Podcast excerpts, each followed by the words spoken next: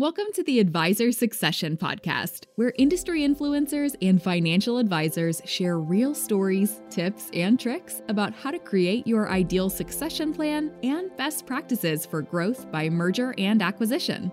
Hosted by industry peers Jason Brotsky and Clayton Shearer, we hope that you find today's conversation useful as it relates to your succession plan or business growth strategy. Before we jump in today's episode, don't forget to click the follow or subscribe button, dependent on which podcast platform you're listening on today. Discussions in this show should not be construed as specific recommendations or investment advice. Always consult with your investment professional before making important investment decisions. Securities offered through Cambridge Investment Research Inc., a registered broker dealer, member FINRA SIPC. Advisory services offered through Cambridge Investment Research Advisors, a registered investment advisor. Strategic Partners Financial Group and Cambridge are not affiliated. So, AJ Sohn, welcome to the Advisor Succession Podcast. I appreciate you making some time to hang out and have a conversation today. Hey, thanks for having me, Jason. It's really a pleasure to be here. Well, I'm glad we can make it happen. And let's jump into the conversation so that hopefully um, our audience that's listening, whether we're talking to maybe a younger advisor new to the industry uh, who's wanting to get started, or maybe we're talking to an advisor who's looking to implement their succession plan. I'm excited uh, for you to share some of your experiences, and I really hope that this um, helps them. So, with that said, um, I think the first thing that that I would really love to hear about is I introduced you before this conversation came on, but I'd actually like to hear a little bit about um, how how and when did you make the decision on your own to make mergers and acquisitions um, an active part of your business growth plan? Yeah. So the first time this came up to me was, uh, I would say, mid 1999 and I was at a uh, fast food restaurant one night after work with the guy who had trained me at Advisor was a few years ahead of me, and we were talking about the industry and the business, and he was trying to give me some insights. And what I shared with him at the time was that this industry to me seemed like it was a lot of mom and pops all over the country. And it reminded me of the ambulance business from the 1980s and 1990s. And the parallel there is the ambulance business was a lot of mom and pop ambulance shops in each town, and they went to the local hospitals and whatever. But there was no national player until AMR Ambulance came in and started buying them up and created a national brand and national systems and made a huge company out of it. And I remember telling my training manager at the time, that's what the financial advisory business seems like now. It's like that pre mom and pop shop, no national real players come in and systematize the whole thing yet. And wouldn't it be neat if over time we could put some of these things together and create more of a, a regional or a big national entity? Somebody's going to do it. And that was probably two or three years before I ever did my first acquisition. But it was when I first really started thinking about, hey, this there's something here. But that was the Wild West. Nobody was buying and selling back then. And so, just for reference points, so take us back for a minute to 1999. Where were you at that point, uh, leading up to it, in your actual business um, and your career? Yeah, I was about 18 months in at that point, and uh, so still really was getting my feet wet. Didn't know what I didn't know yet, and relying on my former training managers who were they trained us for six months to a year, and then you were kind of on your own uh, but I'd stayed friendly. So we were going back on that, and I was just in the very beginnings of where this was going. But I was coming out of running multi-million dollar corporations at the time, and so my brain wasn't looking like a, an advisor who was just starting out. My brain was looking at at this as a business problem of somebody who ran ten million dollar operations and trying to apply those principles to what I was doing at that point, even though it had nothing to do with it. You know, it was just at that point a, a one man shop with a part time assistant who'd only been in the business for 18 months, and you know every day was a struggle. But I was still looking at it like, well, how do I run this like a big business? So this brings up another question I would have. So coming from someone here who started in uh, a very captive insurance-based broker dealer. Um, so, so to your point, mergers and acquisitions in 1999 uh, if they were happening, um, I, I, sure as hell wasn't hearing about them, right? And so I'm curious, what, looking back on it, was your manager's response or thought process when you were having this conversation about what you wanted to do with making that an active part of your strategy? Yeah, his response was, well, that's kind of an interesting idea, but who are you going to buy and how do you value something? And his recommendation was just get to know advi- older advisors who are going to retire soon and maybe they'll leave you their business because nobody was selling. We didn't know there was a value to those practices back then. And you were just hoping that, hey, I, would befriend an advisor who was much closer to retirement, and someday they would just kind of anoint you as their successor and they would move off into their retirement and no money changed hands because it just wasn't thought of.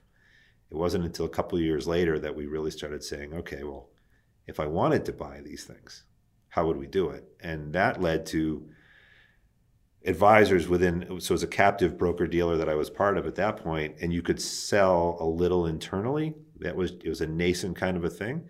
So we were thinking about okay well what if I just bought 15 of your clients from an advisor who's already established but it wasn't ready to retire or they, maybe they wanted to sell the bottom 10% of their book. And that was the start. It was it was buying and selling pieces. And then it was well why don't we just buy the whole thing? And that's where we started. 2004 we did the first big one with a retiring advisor who who frankly is still my planning client to this day.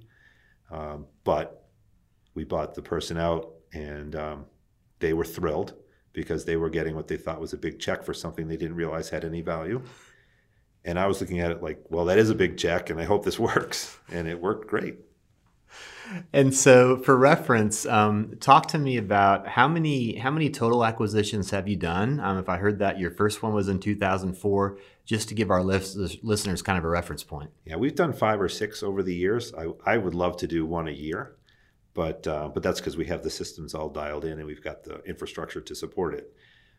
But we've done you know four, five, maybe six of varying sizes, from small to large, and uh, and every one has been a win-win-win uh, and that's the way I like to position them. It's it's a triple win. It's got to be a win for the client first that we're going to acquire. We have to be able to do as much or more than the selling advisor for that client to make it a win for the client. Obviously, the seller is getting paid if it's done correctly, so they're winning, and then we're getting all these new clients and new people to hopefully make an impact on, and so we win too. So the good deals are the ones that are a triple win. So let's dig in a little bit to, if we, if you don't mind, to what some of the the intricacies are to some of these deals that you've done since 2004. And um, I'd like to get into, uh, as a starting point, um, I'd really like to get into it from the first couple of them when you were uh, earlier in your career. Um, I'm curious that at that point you're a well, you've been buyers all along but what were the expectations early on of your business partners from a seller's point of view? And then, if you don't mind expanding on that, I'd also be curious to hear about your thoughts on how the expectations of sellers in financial services have actually changed since the first couple that you were part of. Yeah. So, the, that first big one we did in 04, uh, I didn't have business partners, so it was me and a couple of staff people taking that one on, which was actually very liberating because there was no one else I had to check with. It was just me. Uh, as we've developed the firm, and there's now three partners and all the various advisors and, and support staff for those people, uh, the three partners will will meet to discuss possible acquisitions and make sure we're briefing each other and everybody's on the same page. So it's it's definitely morphed uh, from the seller's perspective, though, that first one, the seller was just thrilled that they were getting what they thought was a sizable check, and, and it was at the time. Uh, but because nobody had any idea how to value those things, at, in today's market, it probably would have been double the price. But nobody nobody knew. We were we just agreed on a price that I was looking at it saying, well, how do I make my money back in 24 months or less? And the seller was looking at it saying, well, do I feel like this is a fair value I'm getting for my practice? And that was the sole basis of how we did it. The seller's expectations today are, are far more different. I think it's a lot like uh, somebody who's selling a house insofar as everybody thinks their house is probably worth every last penny, and it's unrealistic.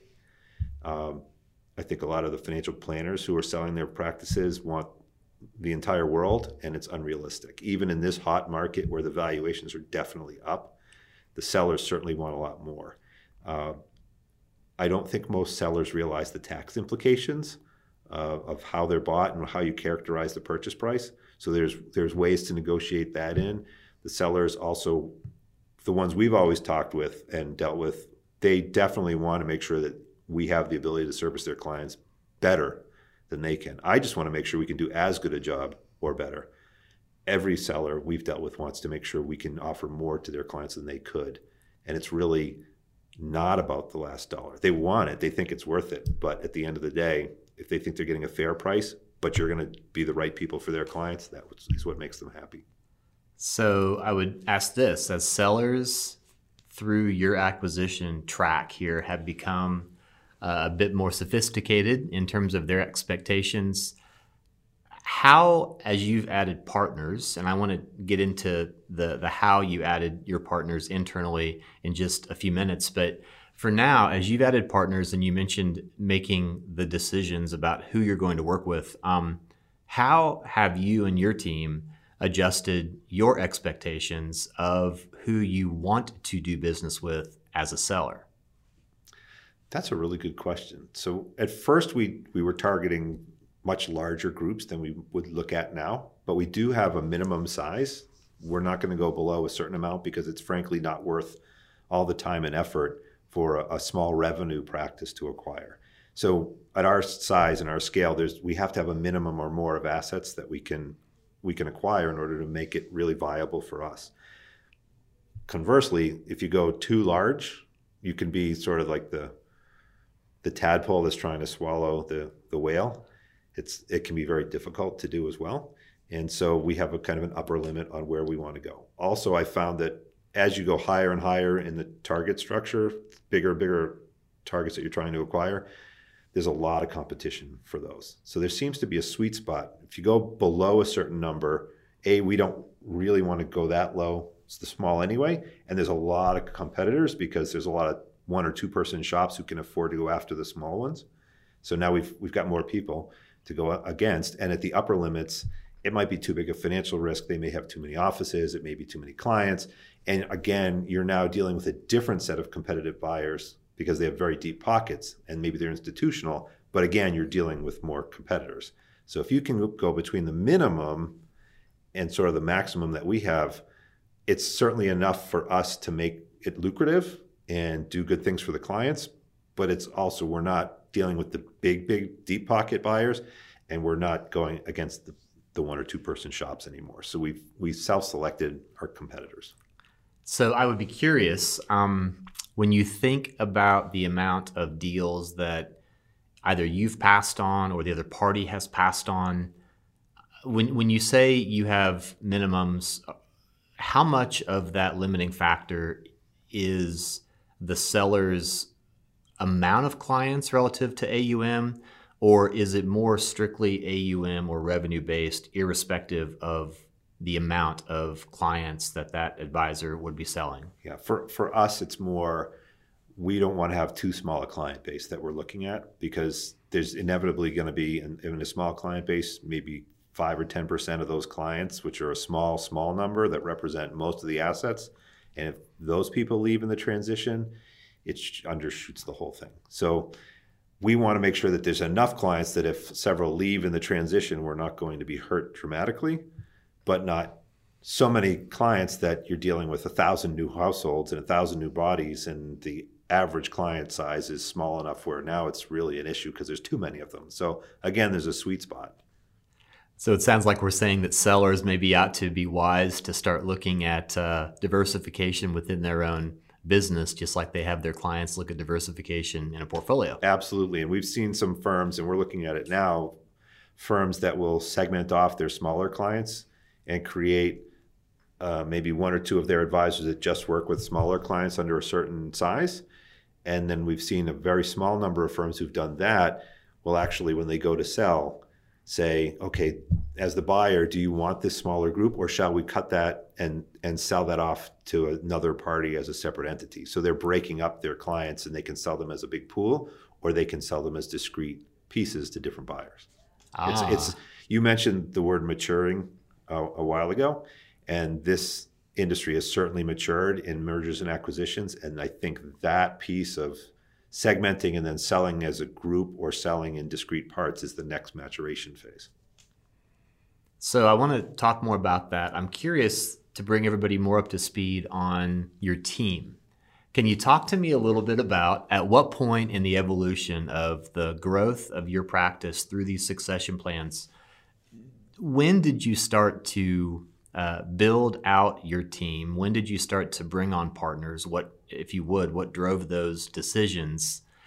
And how much of how you're structured today maybe could you see at that point when you did your first acquisition, say back in 2004? That's a big question, but would you mind unpacking that for the audience? Sure, but in reverse order, let me take that one. So, uh, could I have foreseen building it out the way we built it out? Absolutely back in 04 because remember i was coming at it from a mindset of being in a different industry and running a multi-million dollar business. So i was used to having department heads that reported to me and staff under them. So i always looked at this like well this is going to be a big company someday and we, we need to have department heads and what are they going to do? And not necessarily who fits those roles at that point but i could see the roles that were going to have to be there so started uh, there's as i said three partners and we started adding them uh, when we switched broker dealers about a decade ago. It seemed like a good time to implement that as long as we were changing up things anyway.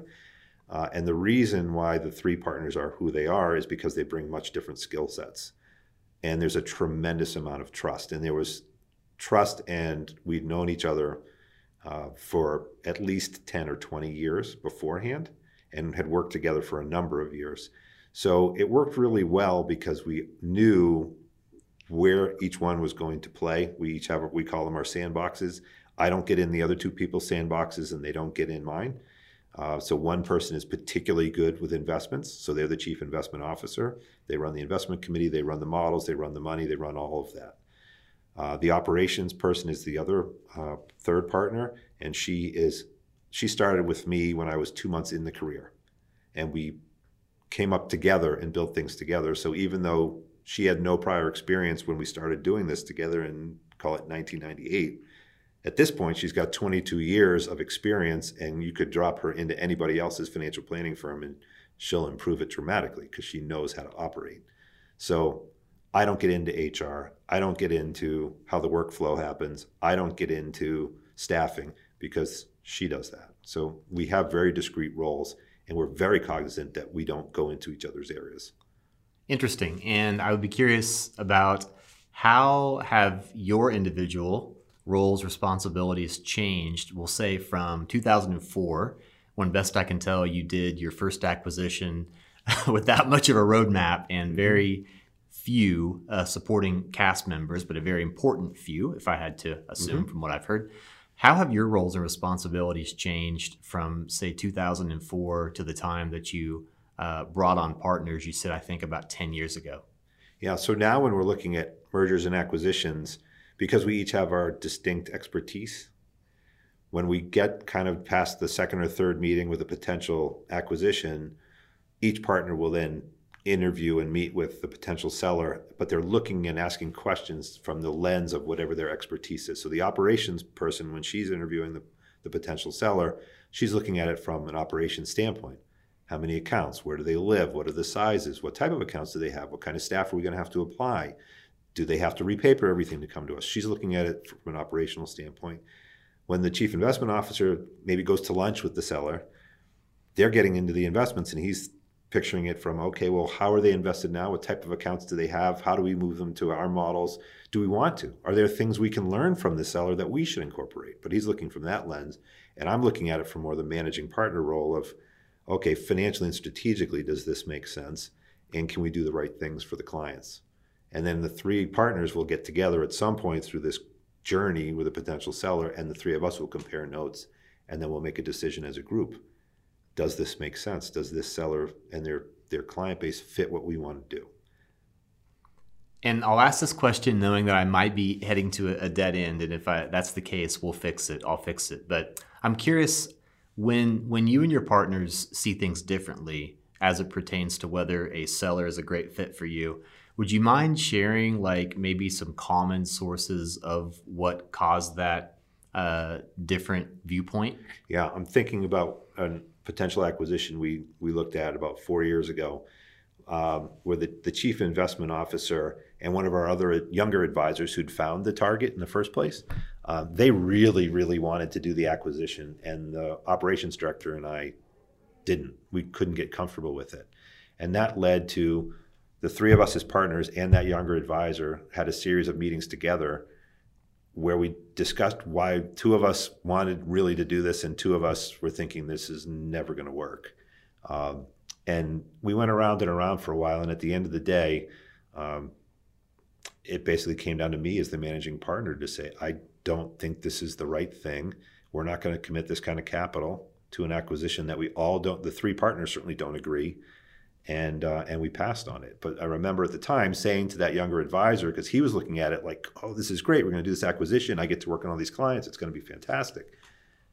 But I remember telling him, I think it was 2,000 accounts and a relatively small let's let's call it 100 125 clients and saying this is this is a square peg in a round hole and geographically not good for you because you're going to be driving all over geographically to, to meet with these clients it's not right and as i explained them at the time in my experience the most successful acquisitions we've ever done are the ones that came together seamlessly it was so easy. The deals came together like, yeah, this just makes total sense all the way around. And there was really no convincing, no roadblocks, no nothing. The easy ones work out the best. So when you have to put a square peg in a round hole and you're fighting to try to make it work, it's usually a sign that it's not going to work. So thank you for that. I'm curious, one of the things that you mentioned to me when when I asked you ahead of this conversation what you wished more people understood about the obstacles that you've had to overcome on this journey that you're sharing today. Um, one of the things that you shared is um, wishing that more advisors thought bigger. Mm-hmm. And could you expand a little bit on, you know, some of the things that you have learned for yourself on sur- surrounding yourself with like-minded advisors who also want to grow. Yeah, I've found that the self-limiting factor is my inability to think bigger. And what I mean by that is we're at a size now where we're probably five or six times bigger than I ever imagined we could be. But I'm already thinking, okay, we're not quite halfway where we should be.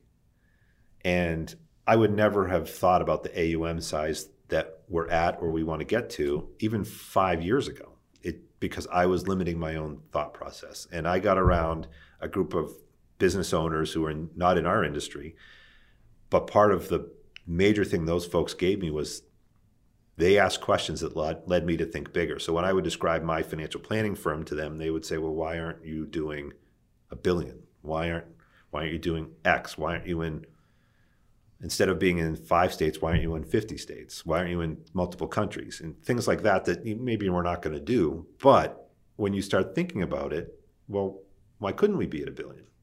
And what would it take to get to a billion? And do I know anybody who's got a billion under management? And what do they do? Well, they're not any different than me. Uh, so I start to think bigger. And um, I try to surround myself with several advisors that are in other parts of the country so that we don't compete with each other geographically, but who I would trust with all the details of my firm, all the confidential stuff, because I just trust these guys. And we challenge each other to think, well, this is what I'm doing. Why can't you do it? Or, hey, I, I like what you're doing, but why can't you scale that up 3x? And then we talk about it. And you start to realize I could go to 3x.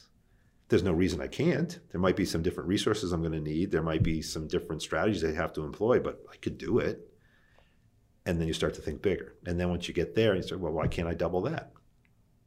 And my, I know we maybe we don't want to use names in this podcast, but for example, I would think about Fidelity Investments because I'm in Boston, and I would think, well, I don't need to be Fidelity, but why couldn't I be 10% of what Fidelity is? That's still a big company.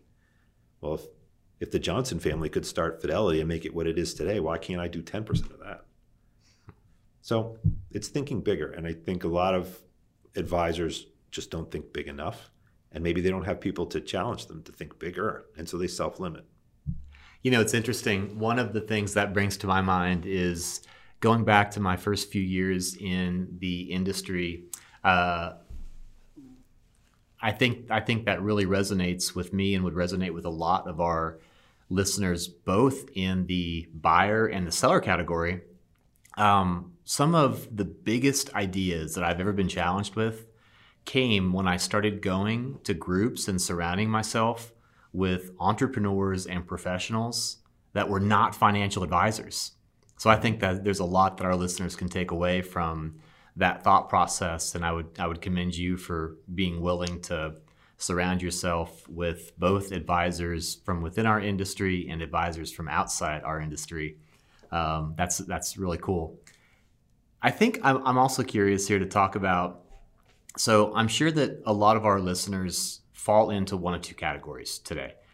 I would assume we have some folks that want to be you in 2021. No, they, they, they don't. They want to be Uh, themselves. we'll call it new AJ. I think some of our folks might want to be new 2021 AJ. But from a structural point of view, they may be where you were in, say, 2004, right? So for folks in that boat, you know, what advice would you give them um, if they're feeling like they're limited or even unable to sort of get that rock started to be pushed down the hill with making mergers and acquisitions uh, a more active part of their career that just don't have the scale that you have right now. Yeah, there's no reason you can't do a smaller acquisition even as a one person operation. Uh, so I would start looking around for small mergers to be able to do small acquisitions. And small to me, you know, maybe you find somebody that has five or 10, bil- 10 million under management, and uh, that would be pretty small. But a one person shop can certainly handle that. Uh, another thing that we've seen four or five times, I think we're on our fifth iteration of this comment in, in the 20 plus years I've been doing this, but I would tell those people who are starting out maybe my 2004 version, uh, you're going to have to spend extra money in infrastructure and expense to create the capacity to then grow into. I, I've called them inflection points, and we've had four of them in my firm's history, and we're gearing up for a fifth. And this is, again, we're my operations person. This is her sandbox. Because all four times over the years, she's come to me and said, hey, we, we need to spend money. And it might be we need more staff, we need more office space, we need new techno, whatever it is. But I'm the one saying, I don't want to spend that money. We're we're quite profitable now, and I like this. And she would say, Well, we're at a capacity now, and if we want to grow, we have to put all this money in to create the structure to then grow into. And we've hit that ceiling four times. We're doing it again now.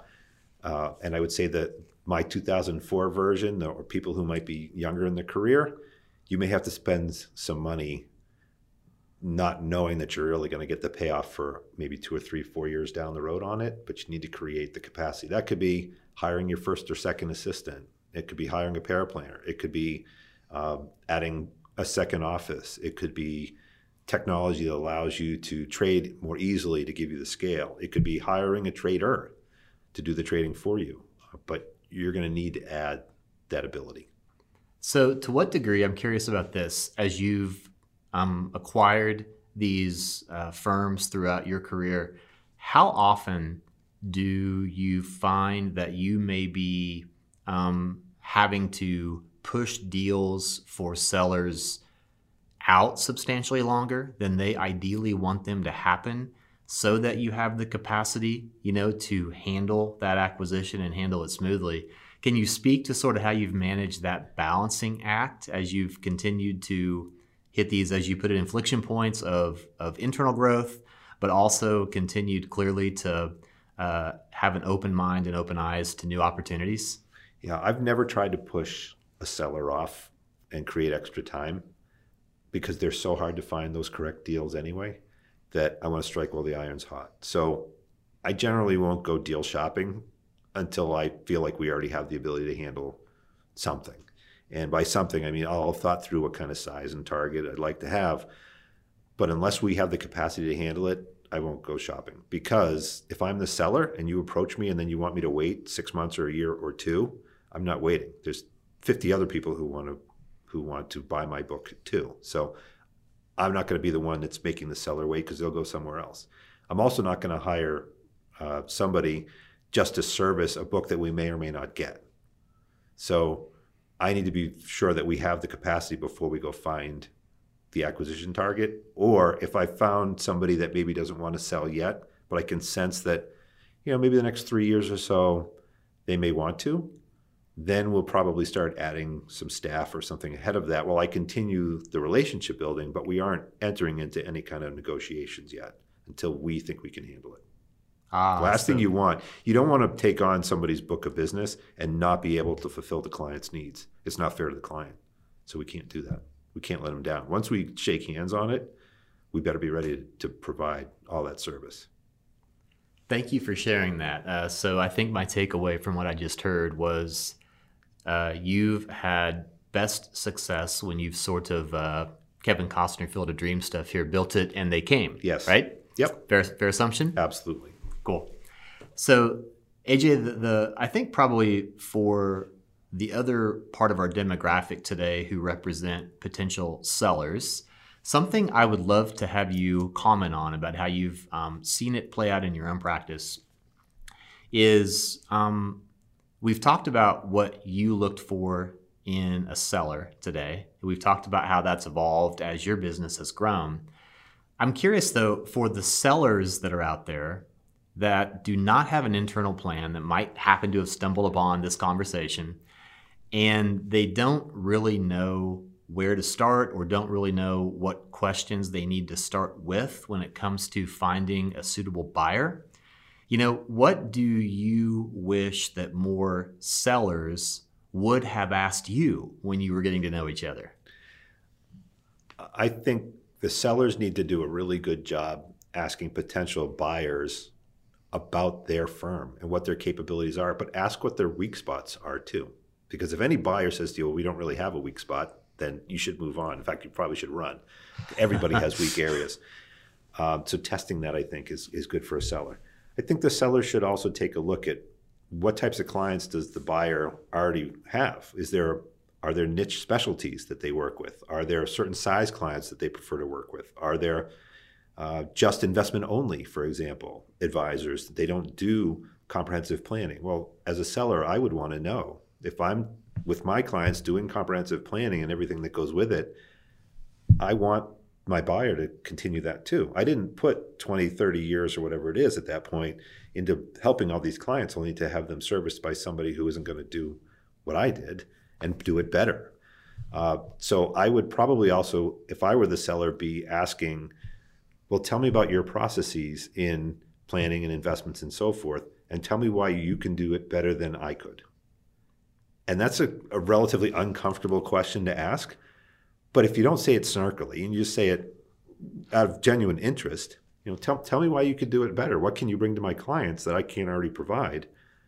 That at least would give me, depending on if it's a good answer, it would give me the comfort that, okay, now I understand why this buyer would be good for my clients and they know why they'd be good for my clients, which is even better. So I think the seller should look at that. And then nitty gritty, um, understanding the tax treatment if I'm the seller, uh, because there's a big difference between obviously the capital gains piece of this and an income tax piece. And depending on how you structure the deal, you can move the needle or that pendulum toward one side or the other. And as the buyer versus the seller, you're diametrically opposed to your interests there. So the seller is going to want it treated one way and the buyer is going to want it treated another, and then it's a negotiation. So I know both of us, I've known you for a few years now, and I know that both of us um, have seen different, um, very different environments in merger and acquisition deals that we've both individually been part of. Um, one of the, I think it's a fairly new approach. Um, at least it's an approach that has a clever new name, quote, sell and stay, unquote. Mm-hmm. Uh, but, but I'd like to, if you wouldn't mind, um, hear a little bit about how you feel about um, giving sellers an opportunity uh, to continue to have what I would call more of a gradual, maybe sunsetting um, exit experience in their own practice. Um, so, could you comment on on what sell and stay uh, means to you and what you feel like uh, that could potentially do for a seller that may be ready to start implementing a plan, but not ready to walk away from all of their relationships? Yeah. Before I touch on that, though, because you, the very tail end you hit on something. Uh, this, every seller I've ever dealt with thinks they need to stick around for a year or two or three because the relationships won't transfer. They have to be there to do the handoff.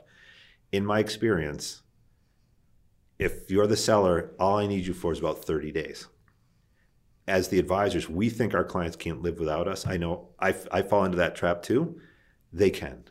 Uh, and as much as they want to see you as the advisor succeed and you want to see the client succeed, I think the advisor tends to overestimate the emotional impact they have with their clients. So I think in a perfect world, if I can have the seller stay for maybe 60 or 90 days and then go retire, that's about right. This, every seller I've ever met says I have to be here at least a year or two because I, I need to make sure they're comfortable. No, they'll be comfortable. We've done enough of these deals to know um, the client wants you to be happy too, as the seller, and they don't need you to stick around either. We'll take it. We just need the initial handoff, and then we're fine. Uh, but back to the sell and stay model, I know, Jason, you and I have talked about this offline in the past. You have a slightly different take, which I think is very unique into solving what I thought were some of the sell and stay issues. You found a way to fix it, which is great. I'll let you describe that on a different podcast. But for the seller who says, I'm not quite ready to retire, I would like to sell my business, but I want to stay as an employed advisor for, let's say, five years.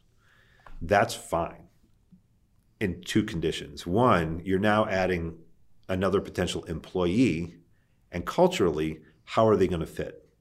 So now you're not just looking at the business, do you want to buy it or not? And does it fit? And are the clients good fit for you? But also now you're looking at, well, I'm going to have this person on my staff in my meetings and whatnot for years.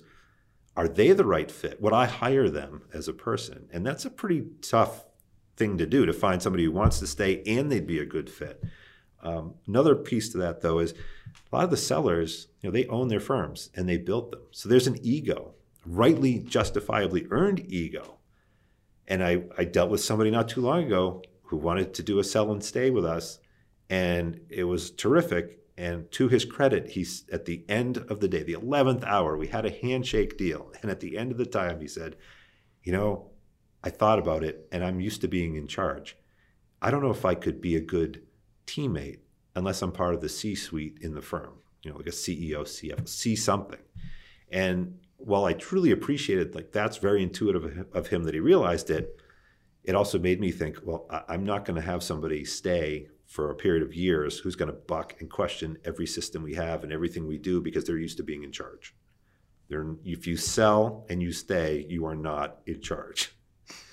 And that's, I think, a bitter pill for some people to swallow. And then lastly, for the seller, again, your business is not worth the same amount up front if you want to then stay and have a salary as well. I can't pay you top dollar to buy it and then also pay you to stick around and be the advisor. It just economically doesn't work. So it would have to be a, a slightly lower purchase price because you're also going to earn money being the advisor for a few years, and the total will be as much or more than you would have gotten if you hadn't stayed. But you can't have the full upfront money and then also get a salary for years because the economics have to work for everybody. Uh, so I think takeaways there from what I just heard might be if you're a seller, number one, uh, this is actually something that um, I have found in some of the deals I've done as well it, it fascinates me that we work in financial planning, and oftentimes our sellers, who also are financial planners, don't actually know what they need from the asset that is their business to fit into their financial plan mm-hmm. uh, to gain independence for themselves. I think you're absolutely right. More often than not, that's what I found. So, one takeaway would be um, I think for our audience who's listening that may be a seller at some point in the future, um, I, I, would I would encourage you. I'm sure AJ would as well to to know where that asset fits into your own financial plan uh, and be empowered that way to say yes or no. And I think the second piece of it is uh, what I took away from that is that advisors that want to stay and be part of the transition maybe don't need to be part of that transition for nearly as long as they think they're necessary. And I think that's um, probably intimidating and freeing both. right, AJ? Mm-hmm. Absolutely. we've we've seen people uh, in those discussions because I'm usually very upfront with people. If they think they want to stick around to make the transition happen, that you really don't need to be, and here's why. And I've seen it go cut two different ways. Some people are, as you said, very empowered, very freed, like, oh my goodness, I can go do what I wanted to do and retire quicker. And other people generally get a sad look on their face because they maybe nobody's pointed out to them that they aren't their client's best friend. And that's a tough realization.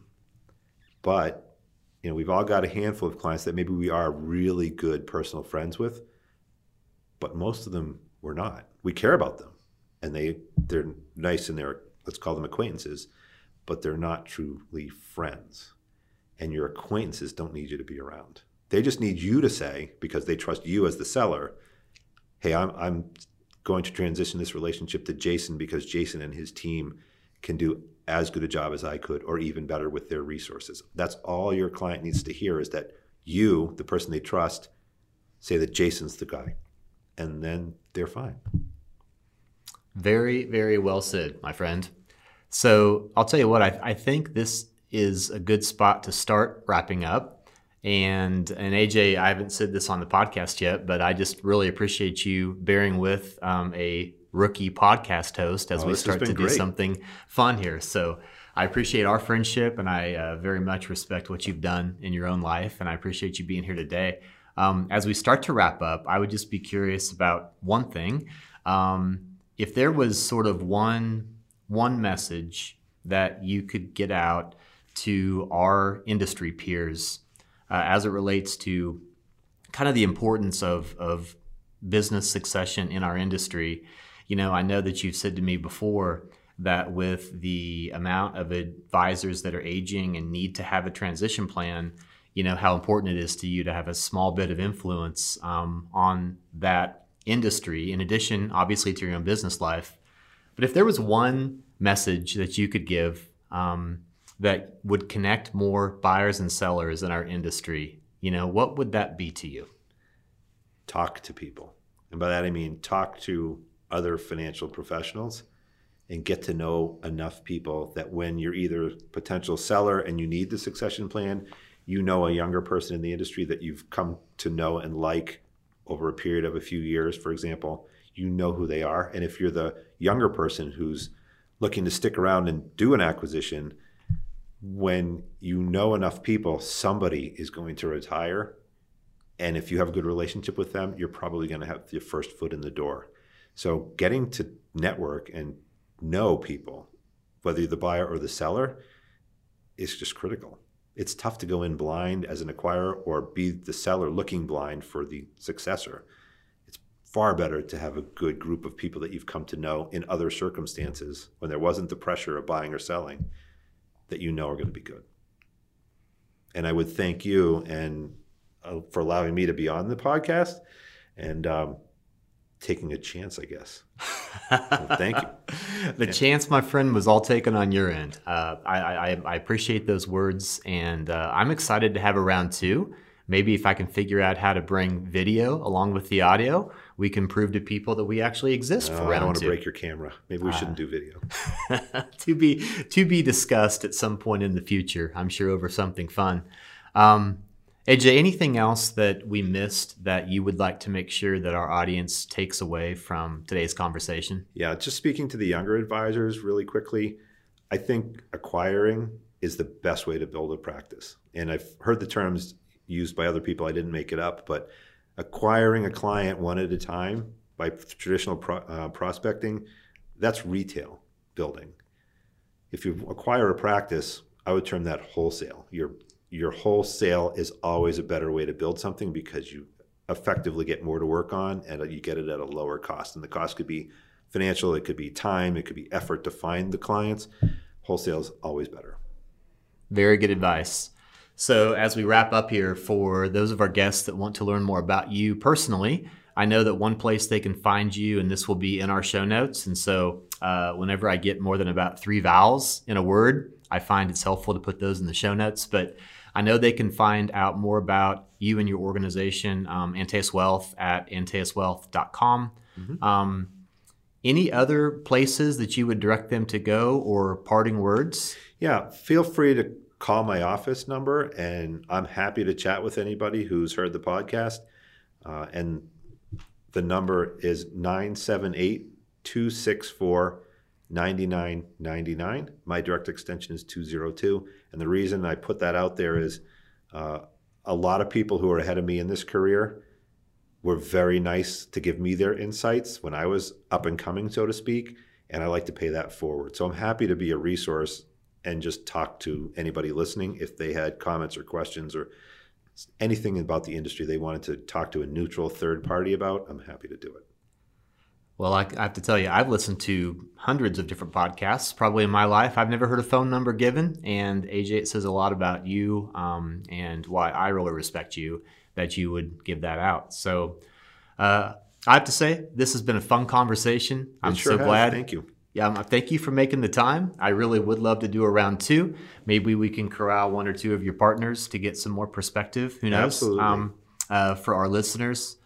But uh, AJ, tons of fun today, man. Thanks so much, and um, all the best. And I, I know that you don't need too much luck, but best of luck and best wishes to you and your team. Thank you very much, Jason. It's been a pleasure. Appreciate it. Thanks for joining us for today's episode of the Advisor Succession Podcast. Until next time, have a great rest of your day and don't forget to click that follow or subscribe button so you can enjoy first access to our podcast content. Discussions in this show should not be construed as specific recommendations or investment advice. Always consult with your investment professional before making important investment decisions. Securities offered through Cambridge Investment Research Inc., a registered broker dealer, member FINRA SIPC. Advisory services offered through Cambridge Investment Research Advisors, a registered investment advisor. Strategic Partners Financial Group and Cambridge are not affiliated.